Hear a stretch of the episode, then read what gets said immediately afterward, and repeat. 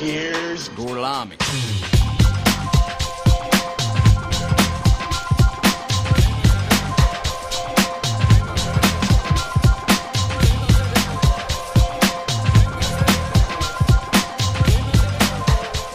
Hey guys, welcome to Who Watches the Watchers. My name is Ian, This is Kenny. and today we're talking about Motherless Brooklyn, directed by Edward Norton. It's starring him. Yeah, and he adapted it to the screenplay, I believe. Yes, too. yeah, he wrote it. Yeah. Um, Well, it's based on a book. yes, this is a movie that I had not seen prior, but you had. Yeah, this was my movie of recommendation Yeah. for sure. And that's something that I want to put up front on every episode that we do of this. Yeah, as who put the movie out there. Yeah, because most of them are movies that I have not seen mm-hmm. that I have always wanted to. Yeah, That's absolutely. that's what's on our list right I now. love that. I mean, no, it's great. You know what I mean? And I, I've out of the two of us, I think I've seen a little bit more movies. I'm Yeah. not trying to put it out there. You No, know yeah, what I mean? for But, sure.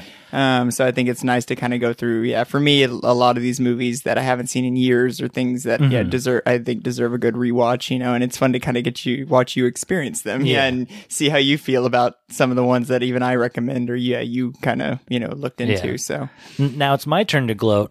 I think most of the comic books I've already read. yeah, exactly. That's where I think this uh, podcast is perfectly balanced. yeah, you know. good call. Um, but yeah, today we're talking about the nineteen no the 2019 Yeah, movie. Motherless Brooklyn. Where and how did you watch this prior? So I actually was always kind of intrigued by this movie. I had seen its like initial like advertisements and things like that, and I've always enj- liked Edward Norton. I mean, he's Mm-hmm. Yeah. no one that I put on like the highest you know pedestal, but I've always enjoyed his work. I thought it was really interesting that he was writing the screenplay and directing a movie that he was leading in because I Yeah. always kind of think that's an interesting thing for actors, directors, you know, to do. Um, as a big Mel Brooks fan, you know, someone Yeah. who basically loves someone who's done that his whole career.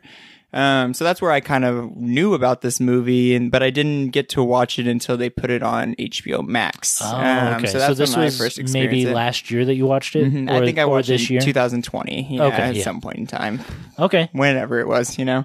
Um, and and so it hadn't been too long, but it was definitely long enough to kind of want to rewatch, you know, to Yeah. get the full experience of it because it is a longer, a little bit longer movie. I think it's two hours and 20 minutes. Yeah, right? it's about Uh, that. Somewhere. minus minus the credits. It's, somewhere in it's there, two twenty. Yeah. Um, how did you receive it when you first saw it? Did you have any? I don't want to imply too much of my own experience. No, absolutely. like, well, right out the gate, did you like this movie? Or, or yeah. yes And- or no? At the end of the day, yes. Yes. Okay. Yeah. yeah. I liked this movie a lot when I first liked it, but or when I first saw it. Sorry. Um, but I like the formula that this movie is made up of. I, I think is a big part of the reason for it. Why it's successful with me. You know what I Mhm. mean? Um, it's got quite the acting cast to Yeah. lead every, I mean, just about every major character in it. You know what I Yeah. mean? Um, and I like detective noir kind of movies. I like old school detective films, you know? Yeah. And so I liked that this movie in a lot of ways went back to like traditional detective noir. yeah, nu- Yeah. detective noir style shooting, you know. um a lot I, and, and in ways that are like almost kind of like not funny, but like, you know, a lot of the car scenes are blatantly Bad? it will look fake you know they're Yeah. blatantly screens on Yeah. the other side of them and but i think that was like an intentional choice to like go with like a lower quality style to give it that more old school noir Yeah. feel you know like there's things that you can kind of hate on this movie for like things like but i think they're they're very intentionally done and i don't know it, like it makes it feel like a timepiece you Yeah. know Um, so Let me read the plot yeah from that's true let's get into what from, this movie is. from the IMDb page. Um, in 1950s New York, a lonely private detective uh, aff- affected. Yeah, afflicted. Yeah, okay. I'm sorry. The text is very small. Afflicted with Tourette's syndrome, ventures to solve the murder of his mentor and only friend. That's by Warner Brothers. Mm-hmm. Warner Brothers wrote that, um, and I guess it was just uploaded to IMDb. that's cool I want to talk about some performance reviews. Um, this is a meaty movie. We mentioned it's two hours Mhm. and nearly and a half uh, long. yeah Um, and there's a number of characters in this movie. definitely Um, let me let me name some of the actors. It's it's starring Edward Norton. Yeah. Um, Alec Baldwin's in this movie. Willem Dafoe, Bruce Willis, uh, Ethan Suplee. uh, Cherry Jones, Bobby Cannavale, uh, Bobby Cannavale, Tony. hmm He is perfect for this movie. I thought a lot of the casting was perfect. I thought, uh, what's the actor that plays Coney? Uh, the one from like, uh, Oh, right, Ethan uh, Suplee. I yeah. thought Ethan Suplee was a fantastic cast. You know what I mean? Yeah. They all felt like they belonged, yeah, in this time that they were kind of cast into. Yeah. Yeah, Tony for sure, like, fit the role pretty spot on. Absolutely. Um, so yeah, I mean, l- Bruce Willis is in this movie, He's Frank Mana right? or Minna. Minna. yeah. Um, Minna. and when I say he's in this movie, I mean he's in a portion, like a the tiniest portion of this movie. Um, how did you feel he performed in this movie? Because I felt it was just Bruce Willis Yeah. and Well, not really a performance. That's where I think this movie could be better. Is that I feel like some of they, it's like they got these big actors to come be these kind of like Yeah. cameo roles, but they kind of didn't give a shit when they came in and shot the scenes. Uh, Frank Minna's wife, complete dog shit. Called it Yeah. like phoned in, yeah, for sure. Super phony, super un, you know, and I think it was meant to be that she was like not sincere, like she didn't care about her husband's death. It was the reality of why she was being, but also it just came off super ingenuinely acted, you know? So Yeah. I think that was a weakness of this movie is that yes, these, they, they got these big actors, paid them a bunch of money to come do small roles and they just kind of like, did what they did for the paycheck Yeah. and didn't really care. You know, they didn't care about Edward Norton's baby that he was trying to, you know, it's just, it's so it's so weird seeing a, a performance like that, like like Leslie Mann's. yeah. um, her leave the scene and then Bobby Cannavale literally doing a very good performance, Yeah. a very believable Immediately character after. l- the second after. And it's just like, it's almost like he had to pick up her slack or something. um, this movie is. It feels like a theater performance where you have like your pros that are just also that, that came to like your local theater and decided like, oh, well, we'll we'll put on a play with you guys, Yeah. and then so you have your local theater and they're backstage like reading the lines that night Yeah. for performance and then they come out and they do it and then they're like hey that was pretty good for an on-spot performance exactly yeah that's that's how this movie kind of feels plays out. Um i want to talk about the lauren rose um she is very good in this movie hmm she's also in that morning show show Mhm. that i was telling you about on apple tv and i think you should watch have you have you watched it? I haven't it? watched it, but uh, it's it's on my watch list. Oh man, I that mo- that show is far heavier than it ever implies to be. Wants to be, got you. well, like That's from the what- you know, outside, that's my shit right there. So from the outside looking in, you're like, oh, I kind of get what that show's about. It's interesting, but when you watch it, it's fucking heavy, dude. Yeah. And she's incredible in that show, and so it's it's interesting that I've never really seen her outside of that show or this movie. yeah, she's Um, not super out there. yeah. but I feel like the morning show is what gave her relevance to at least be in this. I think the morning show came after this. This came after this, okay? I- Because it's possible because they reference uh COVID in the morning show. Oh, really? Okay, Yeah. that makes sense then. Um, but regardless, Regardless. she's, she's on the up and up right now. Yeah, definitely someone who's kind of on the yeah on the up and up. I like that. um, but yeah, I mean, I thought a lot of the performances that mattered were great in this, and I thought, Okay, so Willem Dafoe. Let's talk about Willem Dafoe. was he a a fun surprise for you? Did you know he was in the movie? I well, I've seen the poster, Okay, so I knew that he was in the movie. Um, I don't think I've ever seen a bad performance from Willem Dafoe, I like that. and his character in this movie is a confusing one for me because he has a lot to do and almost never interacts with anyone other than Edward Norton. Mhm. And he has a lot to give up when it comes to the plot of this yeah, movie. he's You know like our I mean? missing piece in a way, or you know, he's well, like he knows all the missing yeah, pieces I guess at least. that's true. Yeah, And he just leads, you know, um, Edward Norton's character. What is his name? Lionel. Lionel o- o- Orag or Obog is something. He's got a weird last name, but it's Lionel. I like that he his uh tick has a name for him. If you didn't notice that, he calls him. Oh, it calls him Bailey. Oh, Bailey. It's Bailey. I thought yeah. it was Billy. Yeah, so it's Bailey. Yeah. Okay.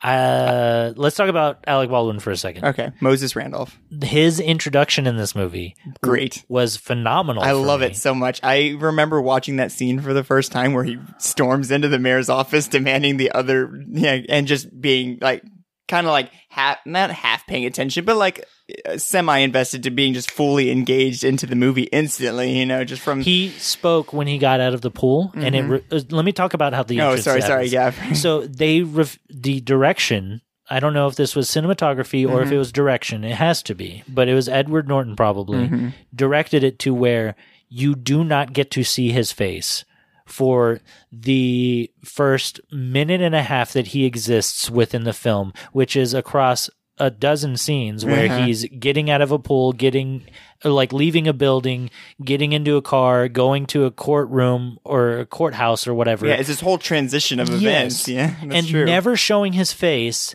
And you hear him speak a couple of times. You understand that he's a lumbering kind of asshole of a man. And then he finally storms into the to the room Mm-hmm. and it finally shows his face after he slammed down the page. And it's also you understand who this character is before you automatically have to dignify that or signify that character to Alec Baldwin. That's Do you so know what I mean? Yeah, and and I think that that is the shining like specter of this film is that there are a ton of aspects that are very thought into Mm-hmm. that feel like they're accidentally placed in this movie in my opinion and that's that's one of them No, that's honestly amazing for you to break down that sequence of events. And I mean, it's like I recognize that, but I didn't even think about that in that way. That's so true. That like it, It- makes you it makes you respect the character before you have to be like, oh well, obviously it's Alec Baldwin, so Right. that's why it's this character. You know? and it, it it makes me wonder why they did that. There was there was a dozen hints of uh, Alec's um in impression of Donald Trump Mhm. that I felt in this movie that didn't take me out of the film but immediately reminded me that right this man also plays Donald Trump every Saturday you know what I mean? And so, and so it's like, it's it's it's just strange that like, it bums me out a little bit because I love Alec Baldwin, Mhm. not as a human, but Mhm. as a as a As performer, actor, yeah. right? Um, and it, it it amazes me that he and now that he's in his older age, he is only. He only can exist as a couple of characters on screen now. You know what I mean? But I think he owns that character well. You know what I mean? I can agree, but I'd like to see less of that character. Not necessarily that I think film or stories don't need that character. I I think it's a great character. I would like to see him try to play outside of yeah, that. you 'Cause just I want to feel see like less a, of it from him. Yeah, right because I feel like it's a comfort zone at and see point. other people attempt that character, Right. maybe you know, rather than just keep going to the person we know can do it. Yeah. Right, exactly.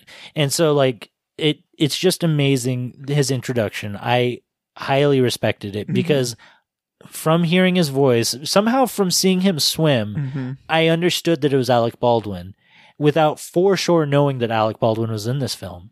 And then while it refused to show his face, I was like, is it Alec Baldwin? it actually sowed doubt in your heart a little bit. a little bit. yeah. But I felt like his introduction was the best Mhm. introduction of any character in this film, for sure.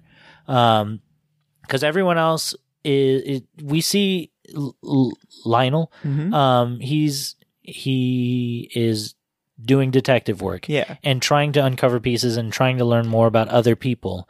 And he he always every every other character interaction that aren't people that he already knows, Yeah. he literally has to ask someone else to point them out in a room, pretty much. You know what I mean? Or he sees them from across the room. Yeah. Like uh uh Willem's character. Yeah. What is Willem's character? Um, Let me look it Paul. up. She calls Paul. him Uncle Paul. Paul Yes. Randolph, I believe. Is It is name. Paul. Um and so his character is I mean I already talked about it. I want to talk about Lionel a little bit too, though, because we haven't Okay, gotten well- into kind of the big.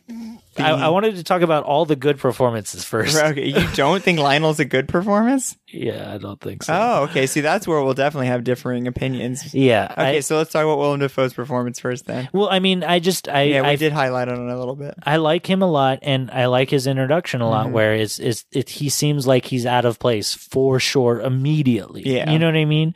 And I, I like that a lot. Mhm. Um, No, let's talk about Will- or Edward Norton. Let's talk about Lionel. Come on. okay. You do not. You did not like Edward Norton's performance in this movie. I it's not that I didn't like Edward Norton's performance in this movie. I don't think Edward Norton wanted to perform in this movie, oh, in my opinion. Interesting. Uh, But go on. Okay. I mean, well, no. I mean, I'm very interested to hear Okay. that thought and kind of fruition. So, you know, Let's talk about Lionel. He has Tourette's. He Mhm. has a thousand ticks. which is a big sensitive thing to have in movies, like any Yes. kind of mental disability or anything to be reflected in a movie. But I thought this one did it w- about as well as it can be reflected. You know what I mean? To Yeah. not cast such a negative light on it so much as to make it seem like it's just like a daily, you know, not even I don't want to call it a daily struggle, but just something to live with in your daily Yeah. life. You know, it's something you learn to cope with. You know, and I thought that was reflected really well. Where it's like, you know, I loved the sound of metal a lot as a Uh-huh. movie. Yeah. Um, but that movie does do kind of a bad job of reflecting cochlear implants. You know what I mean? Because Oh. they're not always this horrible reality for Mhm. people, and but that movie kind of makes it seem like it's like the think- wrong choice. You know? Yeah, I think we're going to cover that movie. I know. Sorry, soon. I'm sorry. I we, you want to cut all this? I just realized you haven't seen that movie.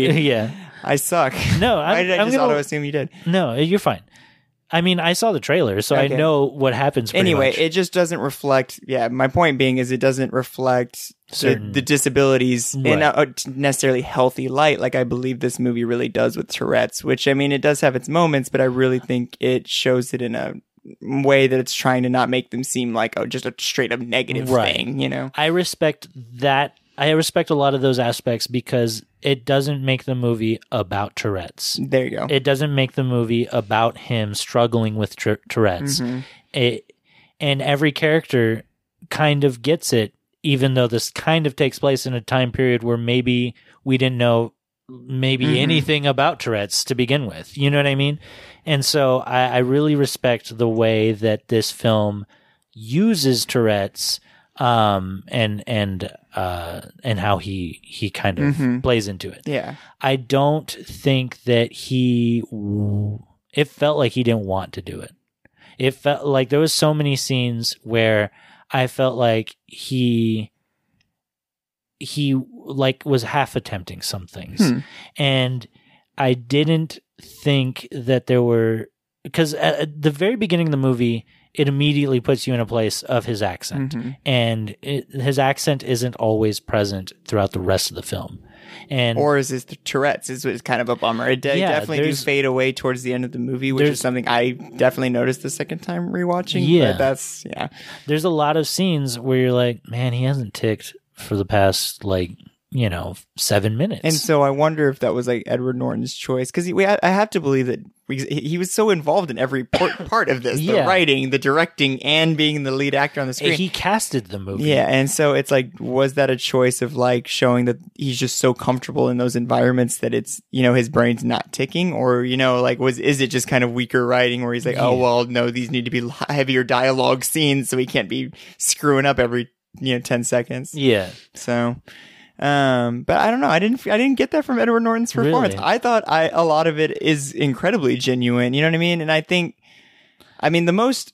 I think he believes in the character a lot. Yeah. I, I'll give that to you. But go on. I was just gonna say. I think the most jarring performance I've ever seen Edward Norton to do is obviously, uh, you know, uh, American History History X, X. yeah. You know, and that's where he really like turned up those acting chops to ten. But I honestly don't always think that that's like his best place to perform at. I think when he kind of turns it down a little bit and does like this more like monotone or introverted kind of character, it Yeah. it works a little bit more for just like the style and personality and almost like look that he has as an actor, you know. And so I thought a lot of it came off as just someone who sucks at communicating, Mhm. you know. And so it's like so he's like this kind of awkward guy, you know. Um, so I mean, I, I don't know. I thought I thought his acting kind of carries the movie at certain moments where it just kind of could be more, you know, less. Uh, you know, dynamic. invocative, invocative, or, you Oh, know, yeah, like yeah, yeah. interesting. You know what I mean? So um, I thought it added a really unique dynamic to a detective yeah. noir story, and that gave it something that, like, exactly, um, kept it kind of going along and made it to where it created a conflict with him, where Yeah. it made, you know, because this whole movie is just a big rabbit hole. You know, it It's- starts with Frank Minna's death, and it's just a rabbit hole of him coming into something that has absolutely nothing to do with that. Um, you know, yeah. So- No, it's it's it is it is a, a heavy, deep story, Mhm. or at least it has deep hallways it wants you to venture down. yeah, Um, but it's It, it does. I feel like this movie feels like to me, if it it feels like a movie that was written and it has the it feels like it has the budget of a 90s movie. Yeah. It feels like if this movie had come out around the time as like LA Confidential and, and other things like that, this movie would be regarded as a masterpiece. And you could still translate most of the cast to that That's so true. to that time period too. And I think that this movie would have been still work. would have been very phenomenal. That's so funny. And uh, that that was something that I felt like I kind of had to go into when it came to research when Mhm. it came to watching this movie because the the the book that it's based on came out in the 90s okay. and took place in the 90s. Okay. Isn't that crazy? That he chose to make it like more of a 50s the thing style story. Yeah, so it's it's written by I'm going to look up the artist or the, Mhm. the writer of the the, writer, book. No, yes. absolutely. so give me 1 second. Take your time. Okay, so the book was originally written by Jonathan Lethem Okay. and when he wrote it he wrote it as a um a take on the 50s noir genre and lifted it to be in a different time period In so it felt times. different yeah because it came out in 99 it took place in 99 or 98 or whatever whenever Okay. he was writing it Interesting. and so I find it extremely interesting that that um, Edward Norton read the book when it came out, wanted to do a movie for it. He didn't have everything lined up until 2012, Yeah. and then he still didn't feel like he had the right chops to do it. Things didn't line up perfectly, and so he waited until 2018 or whenever they filmed this movie, and they had made it to work in the 50s. So it's it's like it's like he took something Jonathan Lethem took something from the 50s and put it in the 90s and then Edward Norton was like I'm going to adapt it but I'm going to put it right back into the Yeah. 50s. Put it back where it belongs. That's so funny. And so I find that very interesting and I think that if Edward went to oh man. Do you so, think he made it the way that he did because he misses movies from like the 90s? Like he basically Maybe. was doing it in homage to the movies he- that he, he- kind of started in because it is, you're right. I agree that if it would have come out the same summer as LA Confidential, those two movies would have competed for like the best movie that year or something, Yeah. you know, like it has that capacity and it, but it just feels almost taken out of time. Yeah. Right. It like doesn't belong in 2019. It belongs in 1999. You know, I agree with that so wholeheartedly. um I I like that it takes place in the I think that's 50s. hilarious that all the actors could literally be in it from in '99 too, and still Yeah. play all the same parts, and it would still make perfect sense. Yeah, it literally almost every well, not so much uh well, not Laura Google- Rose. Yeah, Yeah, yeah. Um most of them though. Yeah. Um, I think that man, this Sorry. this movie's just a conundrum to me, honestly. Mm-hmm. I like it in the end because the story's deep and it and it leads you down Mhm. a deep hallway. But it the scene Oh man, the scene where they're on the the fire escape running away from the giant man, Mhm. which that's what he's literally like casted as. as yeah. Um, that's it feels like the practicality of a '90s movie. It's Mhm. crazy. This movie's bonkers to me. Um, but I mean, what are some of your favorite parts in the movie? Favorite parts in the movie? Well, I mean, one thing I was going to note on is I like Moses Randolph kind of as a villain in this Al- movie. Alec I thought he character. was, yeah, I really Alec Baldwin's character. I thought he was a really good uh, concept to like a noir style villain, which is just someone who all of the problems are below him. You know what I mean? He's like a kingpin at, Yeah. at the end of the day. That all of these problems that are happening or all of the issues in this movie are at the end of the day kind of below his, you know, pay or you know, his worries in the sense Yeah. of like it's something that he's sicked a bunch of other people on to handle, you know, and shouldn't even have to deal with himself, but like our pesky, Yeah. you know, a, a PI, you know, really just kind of brings it to fruition. But I, it, it's like I was unsure how to feel about his motives in the end. You know what I mean? Yeah. And like why he did the things he did, or like why he chose. But I also think that they kind of make perfect sense for someone with that kind of mentality of only being forward minded. You know what I mean? Of a futurist who you know like will burn anything down to make it you know their way. I, from what I understand, he is either a real life character or Mhm. based on a real life. like character. he's kind of like creation of many people. Yeah, probably Yeah. evil, real evils. Yeah. Um, but I think funny enough, one of my favorite scenes from that movie, and it made me. I kind of made a joke about it when I was watching it last night. Um, was when Edward Norton gets the shit kicked out of him in the alleyway. Oh, right. but yeah. he wakes up that next morning to the trumpet player playing trumpet six feet away from him, Uh-huh. passed out on the couch. I was like, how pissed off would I be if someone woke me up literally playing a trumpet six feet away from me? Like that's Yeah. not not a great way to wake up, no matter how great they are at a trumpet. You know what I mean? But I really like that kind of scene with them together, and we get that that. So- di- Oh, what's the no. actor's name? Yeah. Yeah, so that's play He's the the character is played by Michael Kenneth Williams. Yeah, who I really like. He's amazing in this film. Mm-hmm. He's one of the highlights in this film. I agree wholeheartedly. His character's name is Trumpet Man, He's just trumpet man. which was kind of a bummer to me. yeah, that is kind of a bummer. I felt like that was a super noir thing to do, though. yeah. Is have a character that's literally only referred to as Trumpet Man. But then when I found out that he doesn't exist in the book, or at least he doesn't exist in the same sense in the book, Okay. And it takes place in the 90s i was like oh man they just literally named him trumpet man and and he has so much to do in this movie to the point where it's like why didn't you just give him Give a, him a name? name. And I felt like they did give him a name because they talked about a guy that was like becoming big and the French cats were going to take him Yeah. away. But I guess those weren't even meant to be the same Yeah. person. But that would have made sense if they would have been, you know? Um, but either way, I really, exactly. And I like that he had this, that scar across his face. well that's his real life his face, scar right? Yeah. um, I just think I think his acting performance was great, and I really liked the dialogue we got between them, where you know he's like, "Well, at least you have a, a horn to push it through and make it sound pretty." And you Yeah. know, we get the well, there's a lot of other hours in the day, you know. Like I One- just thought that's such a powerful message of like we all have a struggle, you know. um, let's take a quick break and then when we come back we'll we'll finish up our talk on motherless brooklyn Break it up.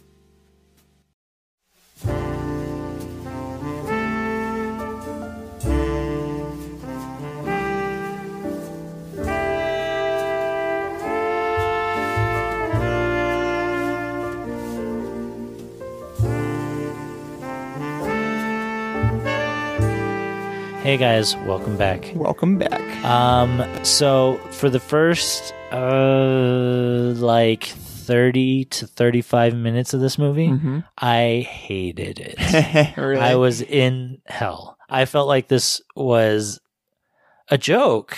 Like uh, even thinking back on it right now, trying to watch it and like the first impression of Lionel. of Lionel and not only Lionel but like just like Bruce Willis's like half attempt at at being a character in this movie. Yeah. I felt like it, I can't watch that again. I don't think it's until Alec Baldwin's uh, entrance that I feel like it it it starts to really pick up Yeah. into the actual story. I could absolutely agree with that too. Like they could the first 30 minutes of this movie is what could really be expanded on too in the sense of yeah, I think we could have used a little bit more Frank Minna and Lionel Relationship. before th- that it was just happening, you know what I Right. mean? So I think that would have been smarter to instead of just jumping into the moment, you know, we lose Frank Minna basically. Like give us a little bit of time with them. Let's see that Right. relationship from when they were kids growing up, you know what I mean? Before it's just like everything's just happening. So I can agree.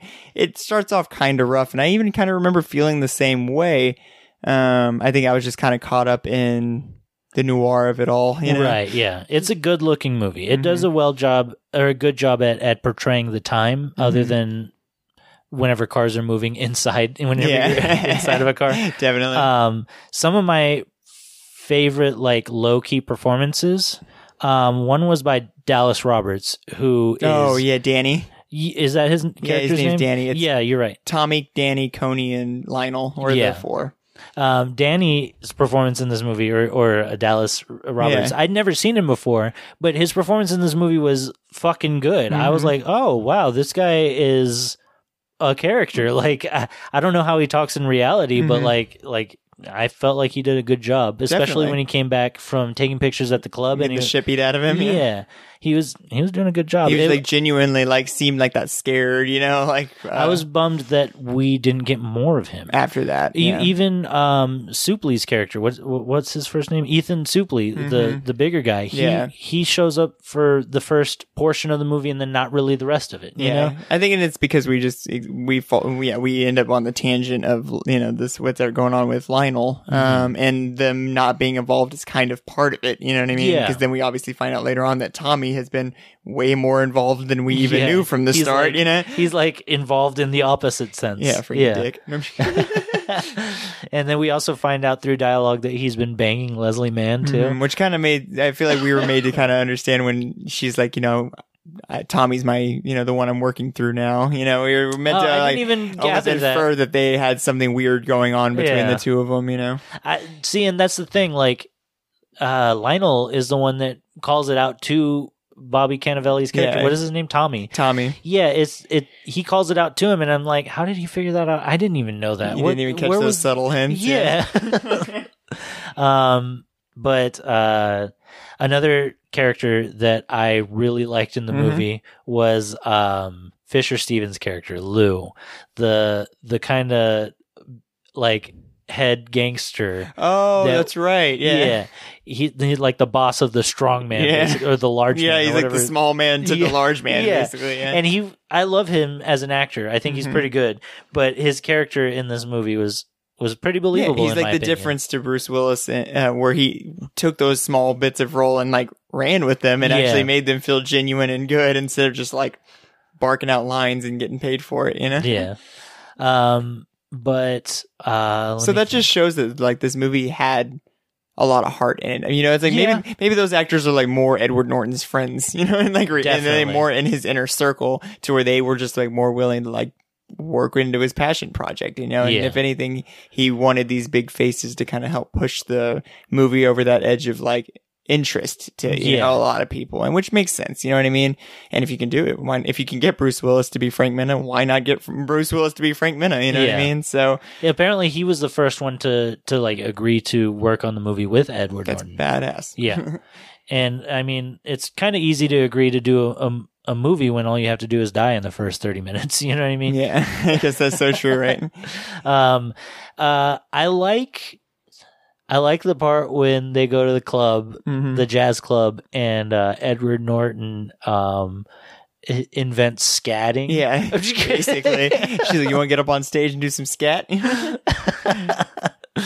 I really, I grew up watching noir films with my dad. Funny enough, that's like one of the things besides Yeah. like old westerns he did like to watch sometimes. And so this movie's like real nostalgic to the '90s for me. I think that was such a good call for you that like I, I really think this movie needs to teleport back 20 years ago and come out, and then it would be a master success. You know what I yeah. mean? Even if it came out in 2000 2001, I feel like Yeah. it'd be like The better movies of those Yeah. years. I feel like even if it had that aspect ratio and maybe even shot on like older cameras, Mm-hmm. even it would have been nicer to look at. I felt like the starkness of how good the cameras looked kind of felt weird, and and then you had that kind of uh um like point you pointed out that um it, it does kind of feel like a stage play. a Oh yeah, I mean it feels very theatrical, even in some of the acting where it's Yeah. like either over the top or you know very very subtle.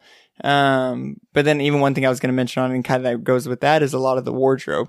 I Oh, really liked Edward Norton's look throughout the whole movie. I liked Yeah. the black turtleneck and the fact that he kind of took on Frank Minna's coat Jacket and and jacket hat. and hat, and those were like running clues through the movie. You know that was Yeah. such a good way to do that. You know, in my opinion, like the slowly finding clues through the ha- the clothes, and then Let- you know like. Let's talk about the the plot of the mystery. Mm-hmm. was it hard for you to follow? No. Because I'll admit it was hard for me to follow. Really? I was confused on why, um, on why this was important enough to kill people. Like Multiple people, even over. Like the fact that um, what is his name, Randolph? They never do give a good example or a good explanation on why this information is such a high, yeah, it's such a high value to him or so important for him to not get out. You know what I mean? right. So Uh, I mean, the the big catalyst is that Rose is, um, or Miss Yeah, Laura Lauren, Rose. Lauren Rose Yeah. is uh, Alec Baldwin's character's daughter, yeah. And it. But through the movie, we've been even kind of hinted at that he doesn't really care for you know black people and Minorities those, yeah any kind, minorities, yeah. and that's the people that he is intentionally pushing out of Brooklyn, out of New York City. You know, and so it's like I, it's a big plot twist in that way. But I mean, my best guess is that it it's like the typical. You know, I mean, I think initially the reason he didn't want anything to do with her is that he's just so futuristic minded that he didn't want anything to I, d- I didn't think he wanted kids whatsoever. Exactly. He just was Yeah. like, I don't want a kid, especially not with some woman I just banged for fun sometimes, you know?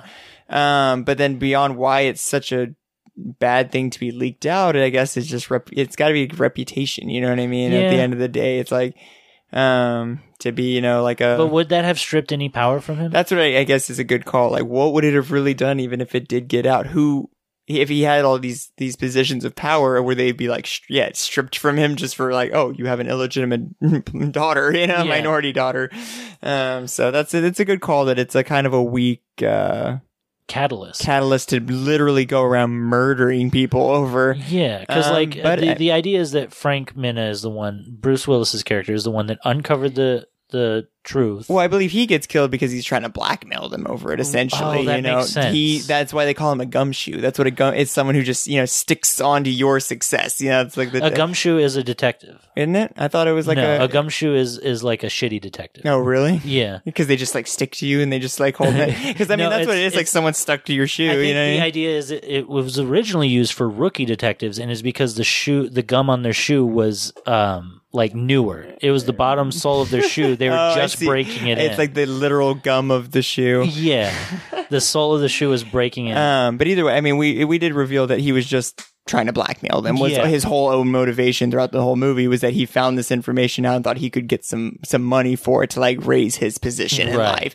It wasn't anything like more noble than that, you know, which was kind of a bummer a little bit too. But Yeah, you it's also to- very realistic. You know what I Yeah. mean? That he wasn't a great man. He was a orphan from Brooklyn, you know, that had just kind of raised a bunch of other kids. So it makes sense he'd have kind of like a negative um reason for doing the things he was doing, Yeah. I wonder how the plot of the book works in that sense Mhm. because it takes place in the 90s That's and they're kids in an orphan orphanage. They're uh, teenagers, I think. Mm-hmm. yeah, because I even feel like the time placement's really important because it talks about like the Great Depression and them all going off to World War Mm-hmm. Well, Two, or and then know. it implies a whole lot of like building New York and this guy that kind of existed where he like kind of controlled like a lot of how New York was structured. You know So what I mean? It's got to actually be pretty, Because it's pretty rooted- different information. Yeah. Yeah, it's rooted in like some legitimate like historical fact, and it's just like it's crazy that eh, like Edward Norton was able to take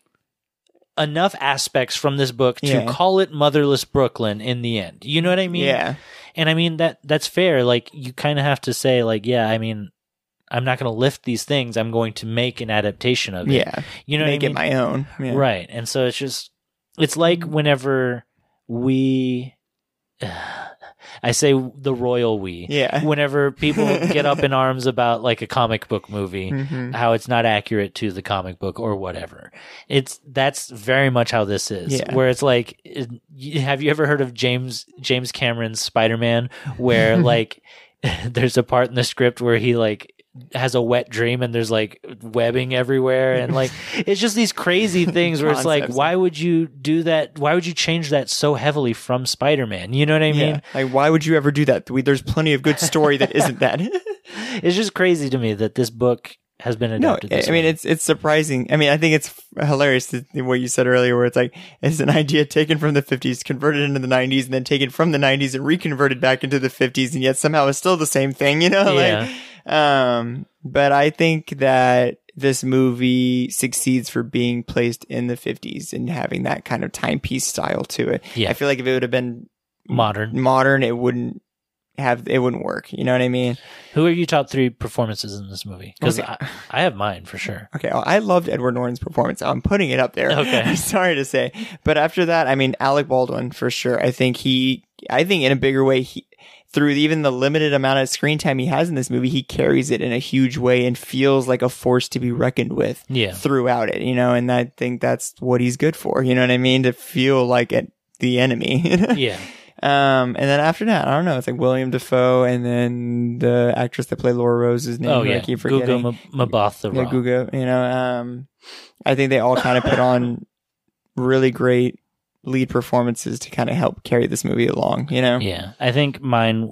I I think my favorite performance was from.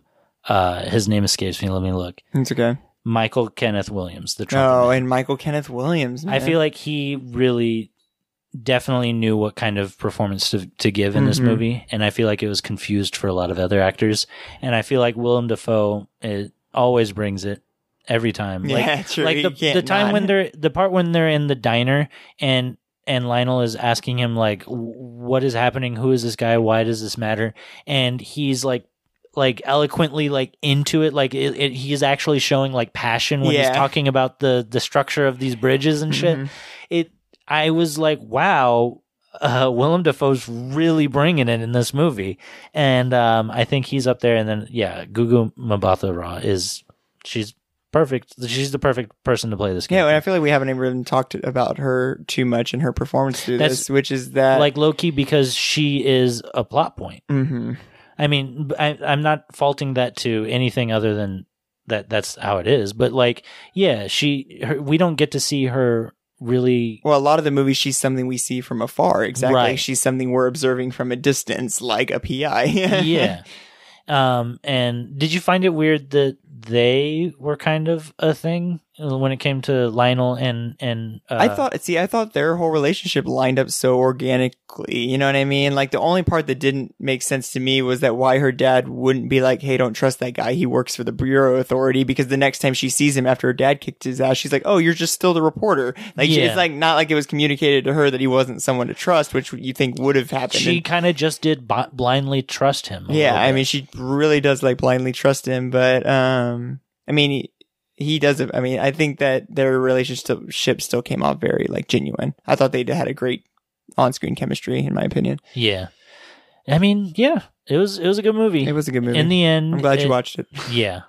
Um, I won't lie to you. I don't think I will rewatch it. No, I mean, I wouldn't have probably rewatched it for a long time if we wouldn't have been doing it for this, you know. Yeah. Um, but I'm glad I did because it was definitely good to rewatch to experience the things I probably would have missed or like underappreciated the first time, or to kind of notice the slightly more faulty Yeah. things that it had going on, you know. But There's a part I, I just want to talk about No, the, yeah, the fire escape again, where Laura Laura Rose literally just kills the the Yeah. giant man, like just throws a, a potted plant on him while he's like hanging from a ledge, feels like literally like a '90s movie, Mhm. and he just falls and splatters on the ground, and I I was like.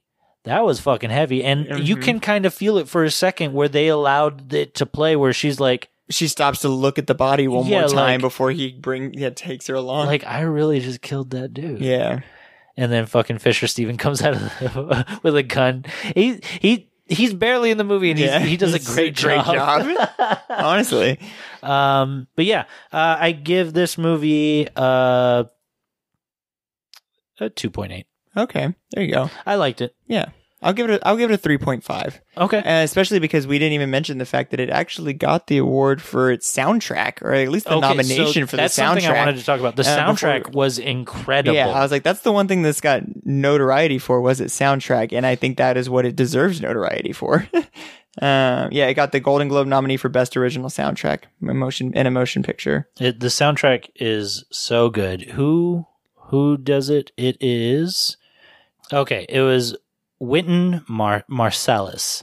He does the the jazz. The jazz parts for No, well, he does like the because it's all like slow Yeah, jazz like- throughout the whole film, and so yeah, he does the score. And there was a, a like a theme that was written by Thom Yorke. Thom Mhm. Yorke from uh, Radiohead Oh. and Flea is the trumpeter on the from Red Hip Chippy Poppers. Red Hop Chippy Poppers. Yeah, Flea plays trumpet on the song. Um, but Yeah. yeah, Good music, decent movie. the music was so fucking. If you like detective movies, watch it. That's what I have to say. yeah. Uh, So what's next? What's next? What is next? Holy shit! Let's look at the list. Tenet. Yeah. What are we going to do the week after Tenet? Does Uh, do- Minari, I think, is what we were kind of. Minari. We were kind of doing our yeah our uh, Oscar Oscar, run. run. right now. We're Yeah. just getting through all them Oskies. So yeah, right now it says Tenet, Minari, Mank, but I feel like we can even we'll mix it up We'll if mix we up. have to. But Yeah. right now, never believe a word we say. Um, thank you guys for listening. Thank you so much. Um, wait, are we finishing the episode? Is this yeah, it? honestly, I think that's a pretty much Okay. wrap on the motherless Brooklyn. Okay. Um, well, thank you guys for listening. Um, come back next Wednesday for comic book and next Friday for movie. Yeah, we're talking a little uh backwards in time with a little Tenet. So Have you seen it? I have not. You have. This is a new one for the both of us. okay. So- Awesome. We will see you then, or we will see you on another time. Bye. Bye, guys.